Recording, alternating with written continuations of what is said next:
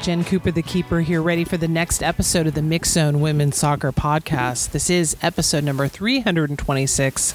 And with that number, we'll give a shout out to Jessica McDonald of the North Carolina Courage.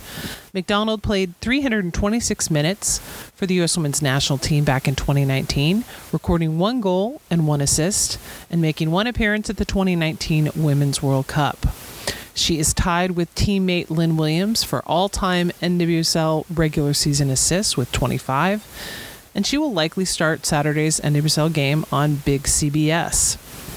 And when I say big CBS, I mean, you know, regular CBS, just trying to differentiate from CBS Sports.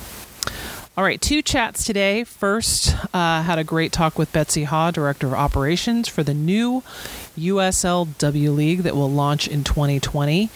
And it is new, but at the same time, it's a relaunch of the W League that USL ran from 1995 to 2015. Um, that league was called Pro Am, Pro Amateur, um, was a mix of pro and amateur. This one is going to be all amateur or fancier term pre professional, so it will be complementary to the NWSL and not um, a competitor to the NWSL. And then I spoke with Racing Louisville president Brad Estes about the launch of the team so far, their cool stadium, the Women's Cup they're hosting this summer, and a lot more. Um, so much great stuff happening with Louisville. And hopefully, we'll see more of that out west next year.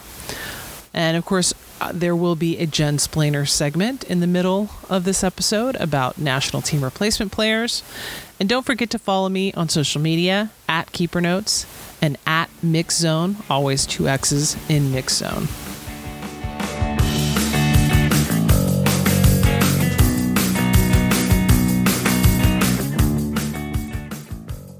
All right, Jen Cooper, the keeper, here with Betsy Haugh of the newly announced USL W League. Betsy, tell me your title. Like, do you have a new fancy office in corporate America somewhere? Or, I mean, this is this is exciting for you. Yeah, it's been a very exciting week for us as we've finally been able to share with the world our plans for the the USLW League. And so my title is uh, Director of Operations for the W League, and I will get back with you on the office comment. We actually are still working remotely, so I have not even relocated to headquarters down in Tampa yet, but that will be coming within the next month. Good, so, so, you can you can custom design your office now. Um, well, tell us a little bit about yourself, like how you you know what what your soccer background is and how you ended up with USL. Yeah, happy to. I've been a soccer player my whole life, starting, you know, in elementary school all the way through college. Have not played much since then um, in the organized capacity, but still follow the game very closely from, as a fan and now as an executive. I've been working with USL since January of this year, brought in specifically to work on this women's league project, and it's been a very exciting ride so far. So, what led you know the league USL rather rather got the, the umbrella over several leagues actually um, to to go forward with this now? Yeah, there, there's a variety of factors that make us really excited about re-entering the women's space now and, and, in preparation for kickoff in 2022. Of course, USL has been involved in the women's game before. We operated the W League for about 20 years, from 95 to 2015, and then also we're involved in the female game at the youth level with our Super Y League as well since 1999. So the interest in the women's game has always been there for us at USL. And when you look at it from a gender equity perspective as well, we knew that this is something that we wanted to get back into and be able to do it the right way and bring the full breadth of the USL resources, infrastructure wise, from HQ, from across our clubs, all of those resources into helping grow the women's game. And then, of course, as you know, and as, as any listener of this show will know, it's such an exciting time for women's sports and women's soccer, particularly, has seen tremendous growth recently. Um, we're so excited to contribute to that with this league and bring our clubs into the fold, give them an opportunity to bring this elite level women's soccer to their communities and create more fans for the game as well. And that's a really good point uh, because it's not like creating a a league from scratch where USL already has, you know, several different leagues, right? So it's what USL Pro, USL two, I think it's called. You know, like you said, the Super Y League, like there's already this infrastructure, right? And and you look at teams like um, Louisville, you know, that Louisville City, the men's team added Racing Louisville and NWSL, but you have so many USL teams out there, clubs out there that they could now add a women's team, and if they don't have the investment to do NWSL, they can do W League. And and like I said, it's like it's a way to help existing clubs bring in more fans and, and bring in more revenue and you're helping the game at the same time. Exactly. We, you know, part of the reason that we are being in a position to relaunch this W League is is largely due to the interest of our owners throughout the USL ecosystem on the men's side. For years now, they've been asking when a W League would be coming back to the to to the US USL, how they could get involved in that, and really been very vocal in an exciting way about their interest in the women's game. And, and with the clubs that we were actually able to announce on our announcement day, um, you know, thinking about who we have in that group, Greenville, they're adding a women's team for the first time. Queensboro, when they launch, they'll be launching their championship men's team and their W League team for their inaugural seasons in the same year. And there's so many other examples of that in the ways that we're able to work with our owners who have this strong interest in the women's game and bring that to a competitive level in 2022. So, explain for my listeners um, how W League is different uh, than NWSL. How it's not a competitor to NWSL, but it's it's putting in another piece of the puzzle in in the greater women's soccer picture. Yeah, that's a perfect way to describe it. We we look at our relationship with NWSL, the, national team, um, the professional ranks as being complementary forces. So what we are is we are an elite pre-professional league, meaning that we will be helping to fill a void and provide more opportunity in that pipeline between collegiate competition and professional competition. So you can have a favorite W League team and you can have a favorite NWSL team and be a fan of the women's game working at looking at how our leagues will complement each other. We look forward to the day where we and we already do this with alumni from the the first iteration of the W League, but we look forward to the day where we can say that our players came through the W League starting in 2022 and beyond, wound up on an NWSL team, wound up playing for the national team or a national team camp and really celebrate the impact that this league had on their development at the pre-professional level. And that's such an important space to fill because um, you think about college players who, you know, come out of college, don't get drafted, um, don't get on an NWSL team immediately. There hasn't really been many places for them to go unless they go abroad, right? But that means that uh, all right, here's here's a space, or that college player, uh, you know, when it's off season in, in, in the summer, can they get you know high level competition to increase their chances of, of of being seen for the U20 national team or the senior national team. Um, do you think we'll see any formal partnerships between a USL club, I mean, you know, their W League club and and an NWSL team, or is that still all to be determined?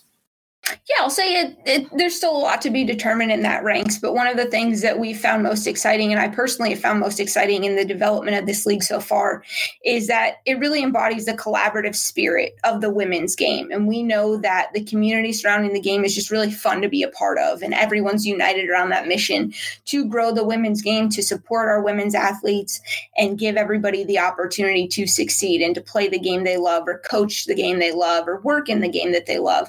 Um, so you know it might be a little too early to say any specifics on that but certainly we'll, we'll keep that collaborative spirit at the heart of everything that we do and and this may be looking way too far ahead but you know would the games of the W League be, you know, streamed in the way that uh, you know we're seeing more and more leagues jump onto to online streaming?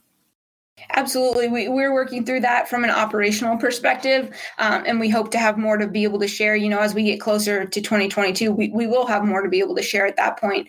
Um, but we're looking at all of the different options that are out there from a streaming perspective because we know that more access to the game for fans is key or for young players to be able to watch and see something to aspire to. So, as we continue to look through the different broadcasting and streaming options we have, it's top of mind for us to make access to the W League as easy as possible for our fans.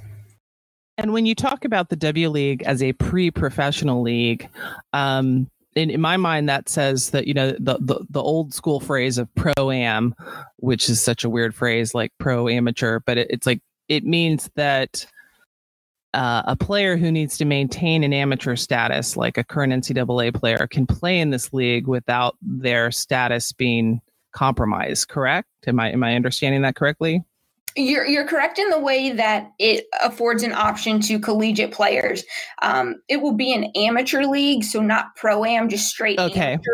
And that's where, Okay. where you use that term pre professional. But yes, Okay. we've done that for a couple of reasons. One of which is knowing that a lot of our you know top women's talent or girls talent in this country still enjoys the opportunity to go compete collegiately and we want to make sure that they have the opportunity to do that and we respect their eligibility and and I think that that opportunity is so important because un- unlike this year where women's college soccer lasted basically the whole year, um, you know, normally it's just that fall season where it's what preseason from mid August.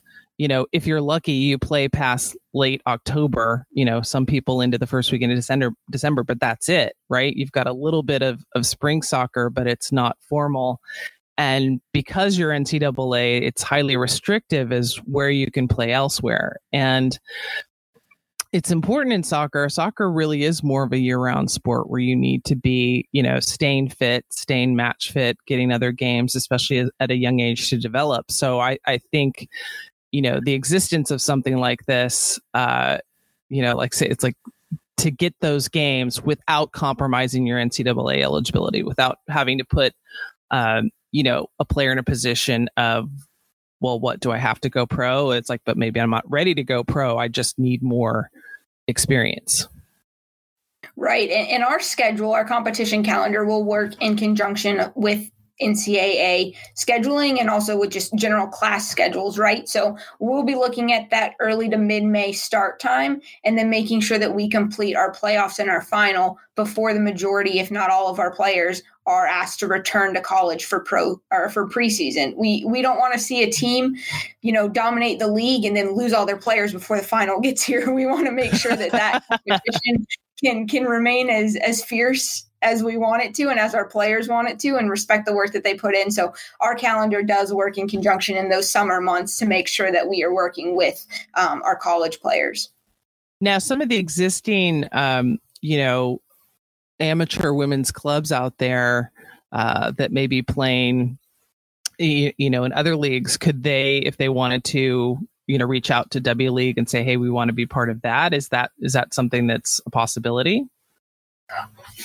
Our our league membership is comprised of um, as we announced on, on June 8th, you know, we've had two teams from the championship of USL, two teams from USL League One, or rather three teams from League One, excuse me, and one from League Two, plus expansion markets. So our opportunities to compete in this league are, are pretty open for, for youth clubs that might want to get involved, people currently operating women's teams, whatever it may be. You know, this league is looking forward to welcoming expansion clubs. Uh, one of ours, uh, actually the group out of Minnesota, they're bringing women's soccer to that market for the first time in the amateur in the amateur field. So we're very excited about that. Yes, I've seen some of their announcements. They are very excited about that. Yes, they're they're doing a great job, and we're we're thrilled to see the buzz that they've created in their market. so, do we have any more like dates on the horizon that you know of, like when you know, like coaches have to be hired or logos revealed, or is that just way too far in the future still?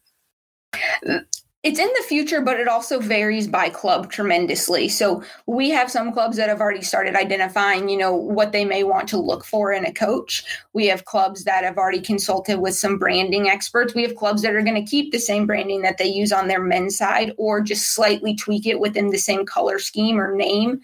Um, so there's a, a, large variety there in terms of what clubs are doing. Um, but that what makes it all the more exciting is we've got about 11 months, 10 months until this league will kick off.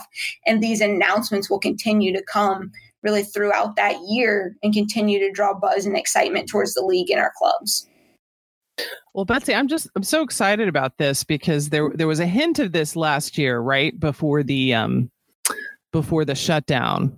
That I, I remember there was some USL announcement is that they w- they had announced Angela Hucles is like someone who would focus on trying to develop this right and then so just you know everything was negated. So i was very excited to to see this announcement. And you know like you and i have both said already it's i, I think it's important for people to understand that it's it's a piece of the bigger puzzle. It's not a uh, a competitor to nwsl it's complementary to nwsl and just just a natural progression i think for the women's game. And i also love hearing from you that it's something that usl owners have been saying for a while. It's like when are we getting the women's league again? When are we getting the women's league again? That's wonderful yeah, that's been very exciting for us. And and as we've had these discussions with the the eight clubs that we announced, as well as, you know, more clubs that we've been in discussion with, everybody's really united around that same mission that the league is built on, which is to provide more opportunities for women,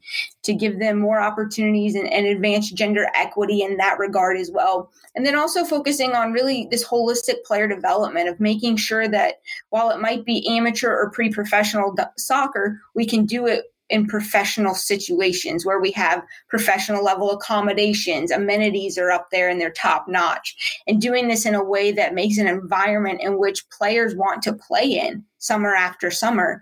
And our league owners have really embraced that and, in some regards, led the charge in terms of thinking, you know, shooting for the stars of the way that they can position their clubs to best welcome in this top level women's talent.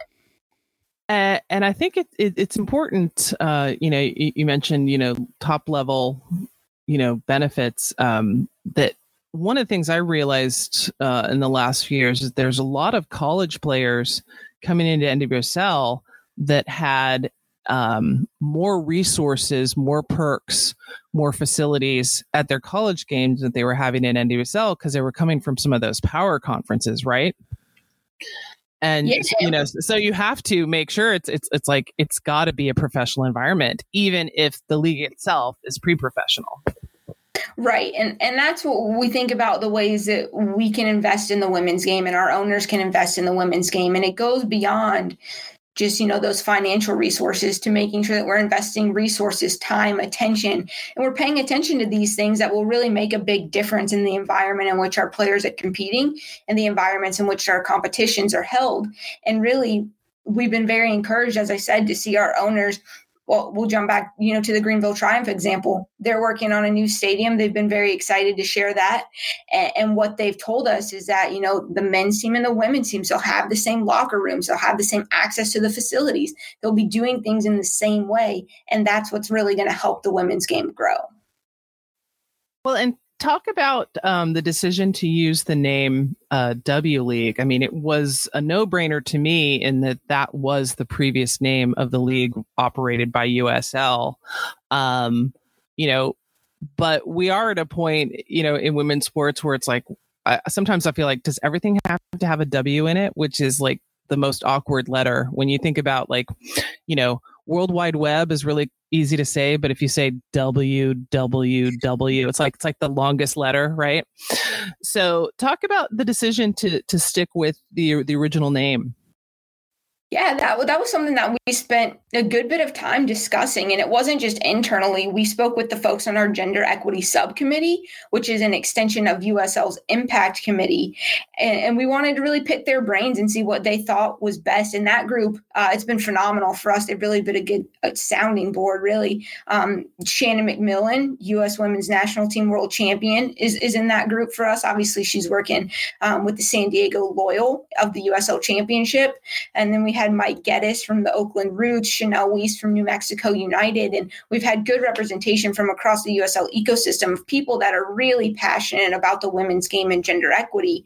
And we asked this question to them, as we did so many others internally and in a few other stakeholder situations of do we want you know the w or the women's moniker that gender identifier attached to the name of the league and and we had a lot of good discussion about it where we considered you know pros and cons did a bit of a swot analysis if you will of the opportunities and the threats that might come with it and really it goes back to something that I shared earlier in the podcast, with just the amount of tremendous excitement that's surrounding the women's game. And we've seen people really lean into the W in a variety of different ways with different leagues and different teams and celebrate women and want to call attention to that.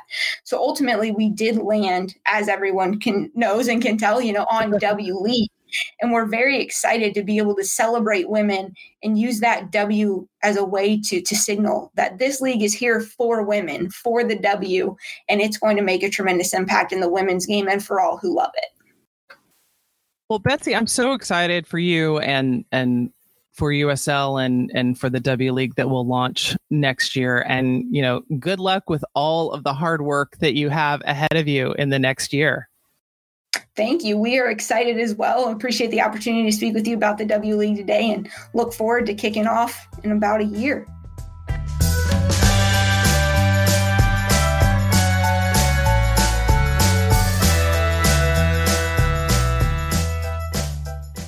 Time for a little Jensplaining, and today's topic will be NTRs, in other words, national team replacement players. As we start seeing players depart for the Olympics, NWSL clubs are allowed to sign NTRs in place of those players so that they keep a minimum of 22 players on their active roster at all times. Maximum, of course, being 28. So you can sign an NTR at any time during the year if you have an international player who's away on international duty. You can't sign an NTR just because an international player is injured. It has to mean they're called away, they're not available they're not with your club to play. Uh, the nice thing about NTRs now, compared to just uh, the last Olympic cycle, these are no longer amateur players. They are actually paid. They get the minimum salary. Their housing is taken care of. A um, lot more support for these players than there used to be.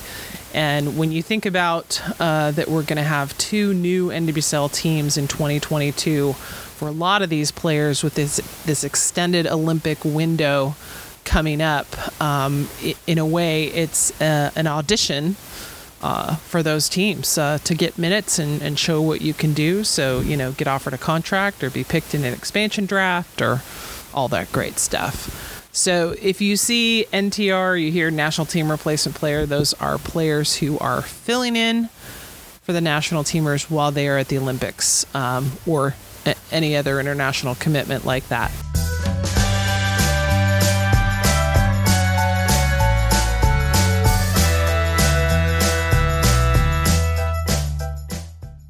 All right, Jen Cooper, the keeper, here with Brad Estes, president of Racing Louisville, also Louisville City.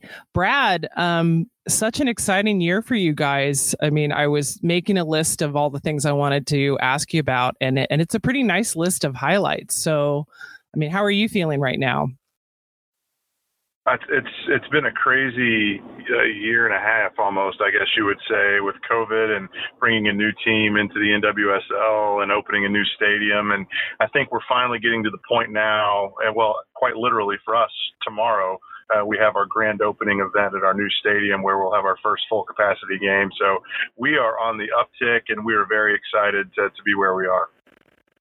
So let's let's back up a little bit and talk about the the first few home games in in April for for Challenge Cup, and then of course the the regular season opener. Um, you know, I I love seeing that you guys had a a vaccination promotion. You know, and that you you had the governor of Kentucky on hand. Talk about that. Yeah, that was something that, that we pulled off in pretty short order. We uh, we worked with the governor's office very closely, you know, since the beginning of the of the pandemic in terms of managing our processes and and uh, managing stadium capacities and and and so we developed a good relationship um, along those lines. And and we, we we just got together to try to figure out how we could we could make an impact. And and the obvious answer was let's let's have a vaccination um, clinic. And so when we played the courage it was on a Monday night we we basically said anybody that wants to, to get vaccinated um, you, you can get into the game for free um, and we we thought it was a no brainer um, it was a beautiful night and it turned out to be great. I think we we got 150 people vaccinated. I think that night, so um, it was a really good event. Well, and I love watching uh, the Louisville home games. That that venue, it seems so ideally situated. When you're saying it was a lovely night, like like like it, it it's it's such a great place within the city. I mean, I haven't even been there, and I can tell that it would be really fun to visit.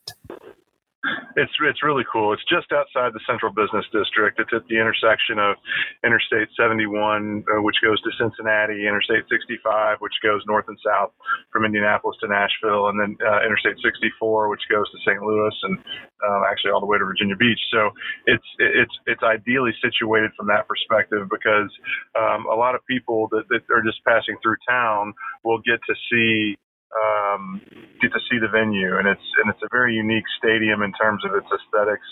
Um, HOK was the architect, and they did a really good job of of creating something that was uniquely Louisville, which is the the, the centerpiece brown uh, bourbon barrel stave looking roof.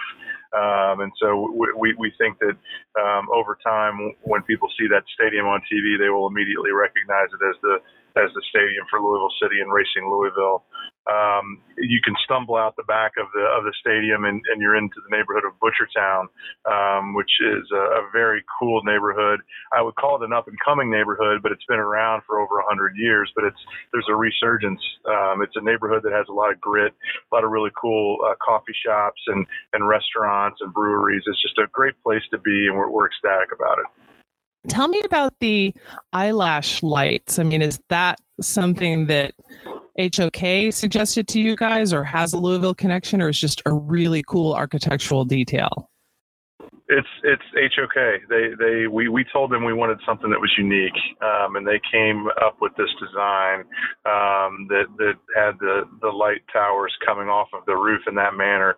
It's extremely um, aesthetically pleasing. And I, I, don't even know if you realize this, but the naming rights partner, um, the Lynn family, um, and it's called Lynn Family Stadium, and Dr. Lynn is an optometrist. So the eyelashes, like it's perfect. That we should say that, that that we tied that in together with our naming rights partner, but it would be a bold faced lie.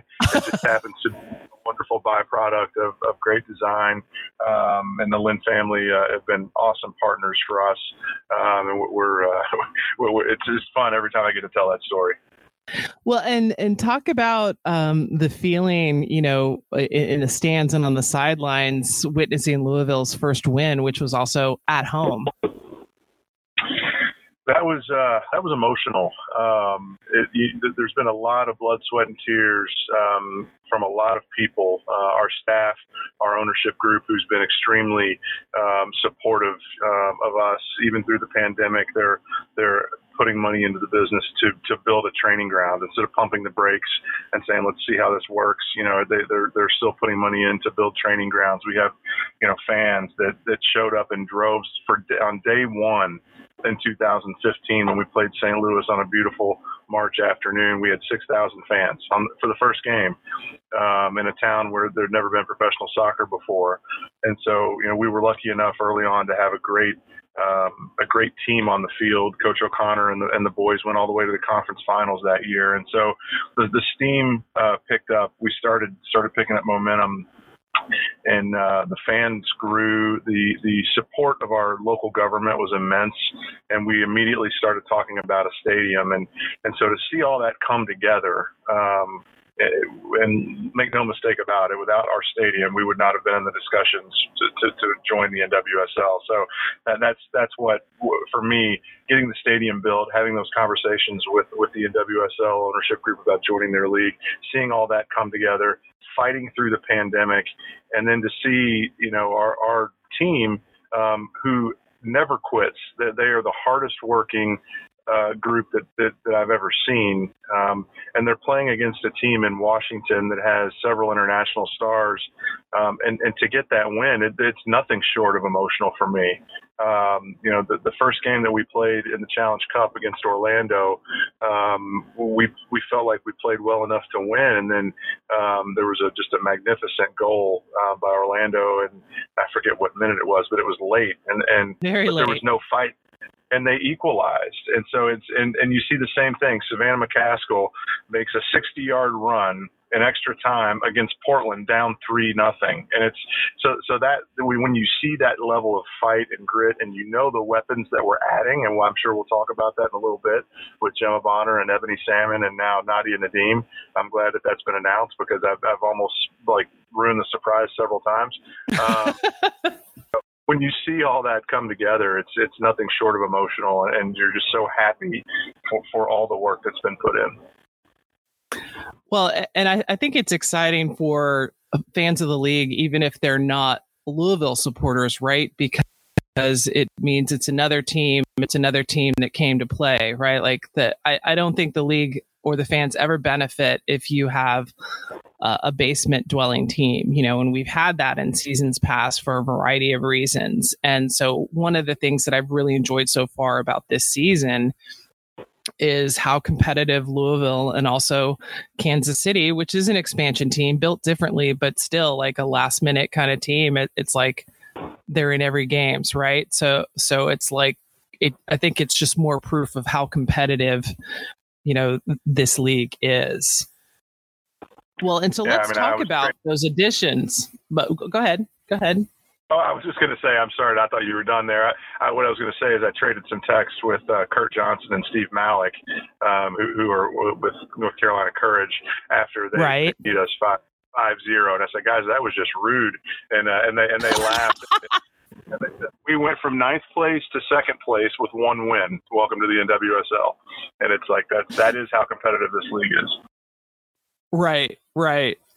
Well, I, I like that you guys have a, a, friendly texting relationship like that. That's that's always cool to hear the behind the scenes stuff. But let's talk about um, the new internationals joining the club. You already had Gemma Bonner on the bench in, in, in Portland, and I know I mean, Ebony Salmon has arrived, and the announcement um, earlier this week about Nadia Nadim, which is really exciting. I mean, one, just to have her back in the league, right? Um, but two, that you know she's can be such a boost for this young club. And you know, she's worked with Christy Holly before when when she was at Sky Blue. Absolutely. So uh, our recruiting process, which I have nothing to do with, by the way, I can take zero credit. Uh, it's all Christy and James.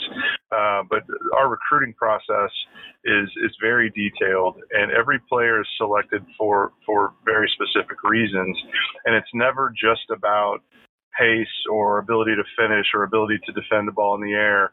It's it's about what, what role are they going to fill in the locker room, in the community? How are they going to fit into the culture?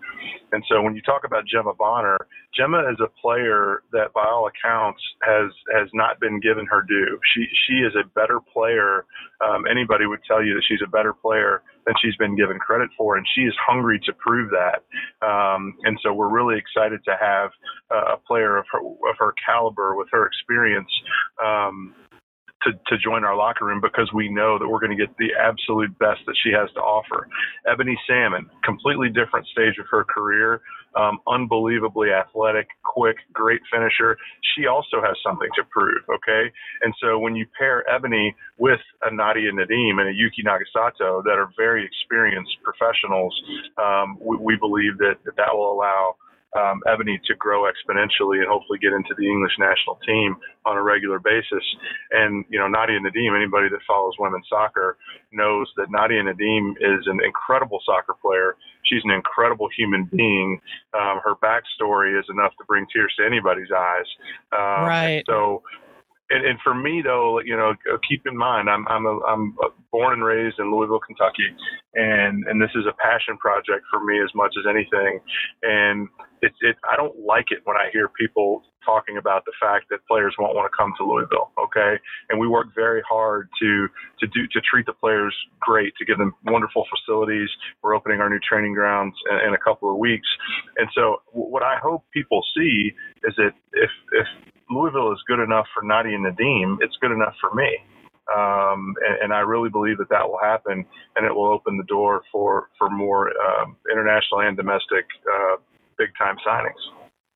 Well, I mean, I feel you as as a Houston native, you know, and and the same, you know, connection to Houston Dynamo and Houston Dash, and having seen over the years major players come into MLS and now NWSL saying, you know, no, I, I, will only consider, you know, the West Coast or I'll only consider New York and LA or New York and Miami, right? Where where it's like it's completely based on perception and not necessarily based on uh, reality or the specifics at all. Right. Um, so I definitely I, I definitely feel your pain when when it comes to that. And I think it's it's the right move where it's like you know the more players you get coming it starts to um, echo to others right and we know how small the women's soccer community is in terms of the players where it's like you get some talking positively about wow this is everything that louisville is doing for us and this is my experience and, and you see that venue on the stream and you see the fans and you see you know the the very custom jerseys i think that's you know that's how you turn the corner. I mean, this is not NWSL 1.0 anymore where everybody's in a stock jersey and, you know, half the fields have football lines on them. Absolutely. No, 100%.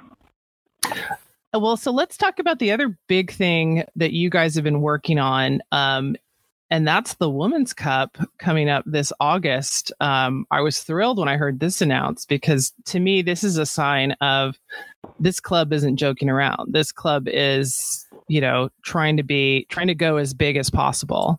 So, you know, bringing in two international teams to have a little four-team tournament similar to the, the women's ICC in the very first year, you know, I love that idea. But talk about the genesis of that idea and and details of what's going to happen in August. Yeah, so I got a call last summer from one of our owners, uh, a gentleman by the name of Gill Holland, um, who's a, a, local real estate uh, developer and entrepreneur, um, and he made made a connection um, with his I don't know if it's his brother-in-law. I'll get the the relationships wrong, but he's an Argentinian uh, gentleman by the name of J.P. Reynal. Um, and so he, there's a connection through the their wives, and and so the, he he made the connection to JP, who um, has done friendlies with um, Argentina's national team, and um, he, he he said he could bring Messi to our stadium, and he told me the price tag, and I I choked a bit, um, but. Yeah, we we spoke with uh, we spoke with JP uh, back in the summer, and he came to visit in September. And it was one of those things where it's like, yeah, this would be really cool if we could pull it off, but there will be several hurdles to, to getting it done. But we have to explore it. Um, and and when they came to town and we started talking, it immediately picked up momentum. Um, and, and and we got the deal done pretty quickly. Got the league on board with it, um, and and I think folks probably don't understand that it's a difficult thing for the league uh, to to accommodate these types of tournaments with such a tight schedule. Um, and so we really appreciate the support of, of NWSL in getting this done. And um, yeah, I mean it's it's been it's been kind of a whirlwind to be honest because it, it, like we got a tentative um, term sheet signed and a contract signed that had all kinds of contingencies in it because we didn't know what was going to happen with COVID and with the amount of money that that goes uh, from from JP's organization to to bring in these international clubs with with flights and hotels and appearance fees and things of that nature. You know, it's it's very very tough to pull off unless you can sell a lot of tickets. Um, but but we feel really good about it, and it's again it's one one of those things when we did the press conference, you know, I'm looking at our you know, mainly local media that are at the at the press conference, and, and a few of them I know follow global football, and I'm and I'm looking at them saying, look at the at the logos that are sitting next to our logo, Bayern Munich and, and PSG, and you know, just 18 months before we were playing in a baseball field, and and here we are. So it's just it's an incredible thing that I don't know that we'll truly be able to appreciate until you know we can kind of step back from it a few years from now to say we really went from playing you know second division American soccer on a baseball field to playing in this wonderful venue against PSG and Bayern Munich, and and it's uh, it's humbling. Well, and a year ago, you didn't even have a logo that you could have put up with uh, PSG and Bayern. That's true. We we had one we could have put up. We, would have had eggs thrown at us. Yeah, um, yeah. That's that's that's funny.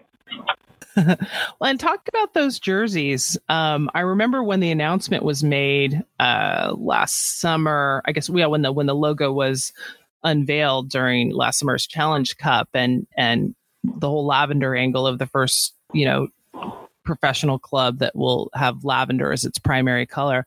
I guess I was expecting the home kit to be lavender, but what was the idea about going um, with the mostly black? So uh, Matthew Wolff uh, was was the designer, and he was just phenomenal to work with. Um, and he said, do, do you want me to go for it on this? Do you want a statement or do you want something that's safe in your first year? it's like, well, let's look at one of each.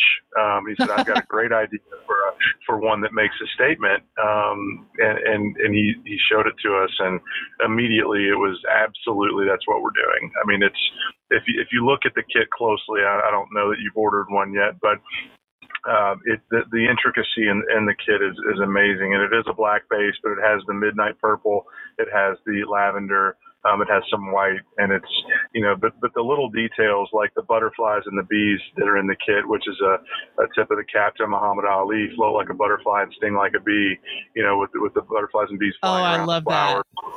It's just it's it was such a great um, piece of art is, is what I would refer to it as.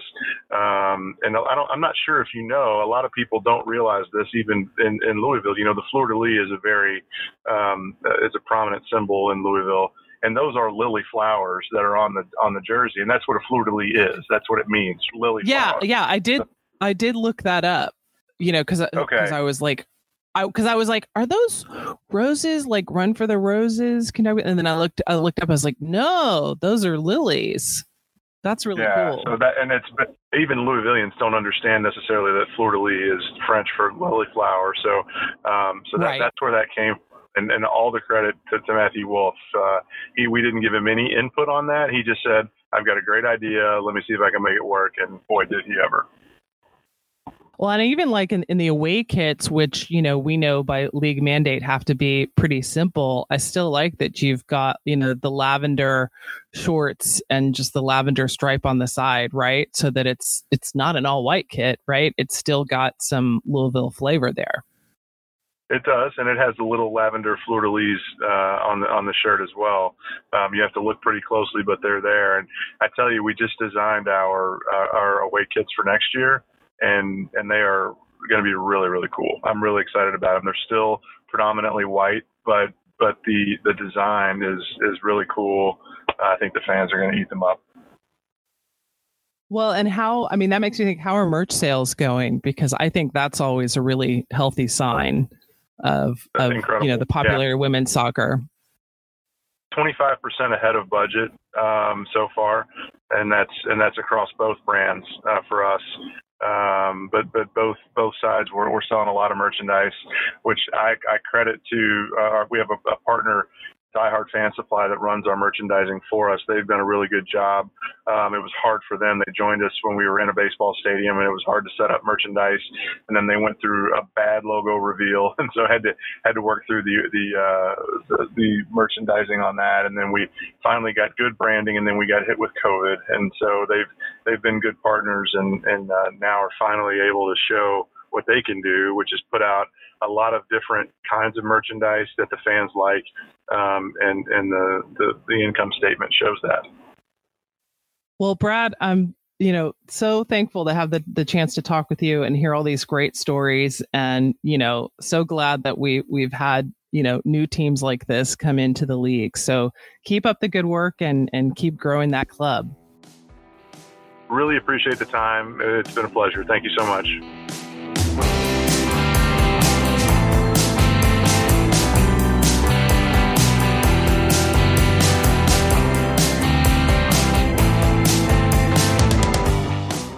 Right, time to wrap it up with the back four. First off, NWSL returns this weekend with all 10 teams in action.